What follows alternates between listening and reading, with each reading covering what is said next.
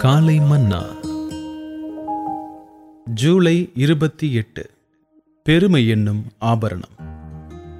பெருமை சரப்பணியைப் போல் அவர்களை சுற்றி கொள்ளும் சங்கீதம் எழுபத்தி மூன்றாம் அதிகாரம் ஆறாவது வசனம். வேதாகமத்தில் குறிப்பிடப்பட்டுள்ள ஸ்திரீகள் அனைவரிலும் மிகுந்த பெருமையுள்ளவள் ஏசபேல் ஆவாள் என நாம் கூறலாம். அவள் தன் கண்களுக்கு மையிட்டு தன் தலையை சிங்காரித்துக் கொண்டு ஜன்னல் வழியாய் எட்டி பார்த்தாள்.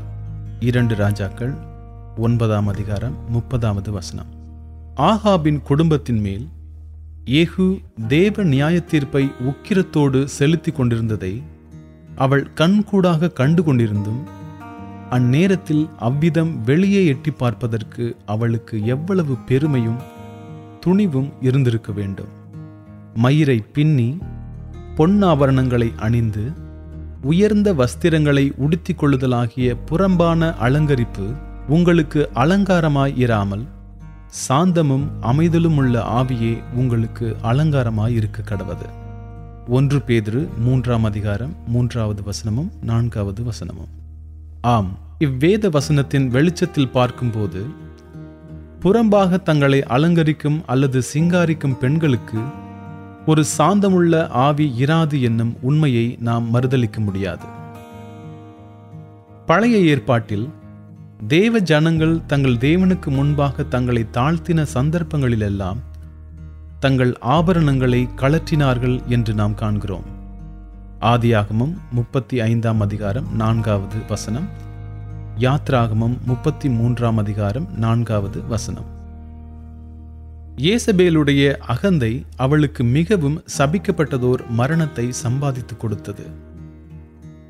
அவளை கீழே தள்ளினதினால் அவளுடைய இரத்தம் சுவரிலும் குதிரைகளிலும் தெரித்தது.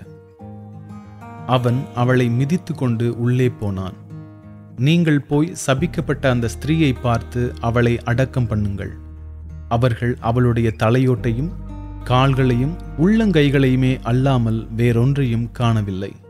இரண்டு ராஜாக்கள் ஒன்பதாம் அதிகாரம் முப்பத்தி மூன்றாம் வசனம் முதல் முப்பத்தி ஐந்தாவது வசனம் வரை. நாய்கள் ஏசபேலை தின்னும் என்னும் எளியாவின் வார்த்தைகள் உண்மையாய் நிறைவேறின.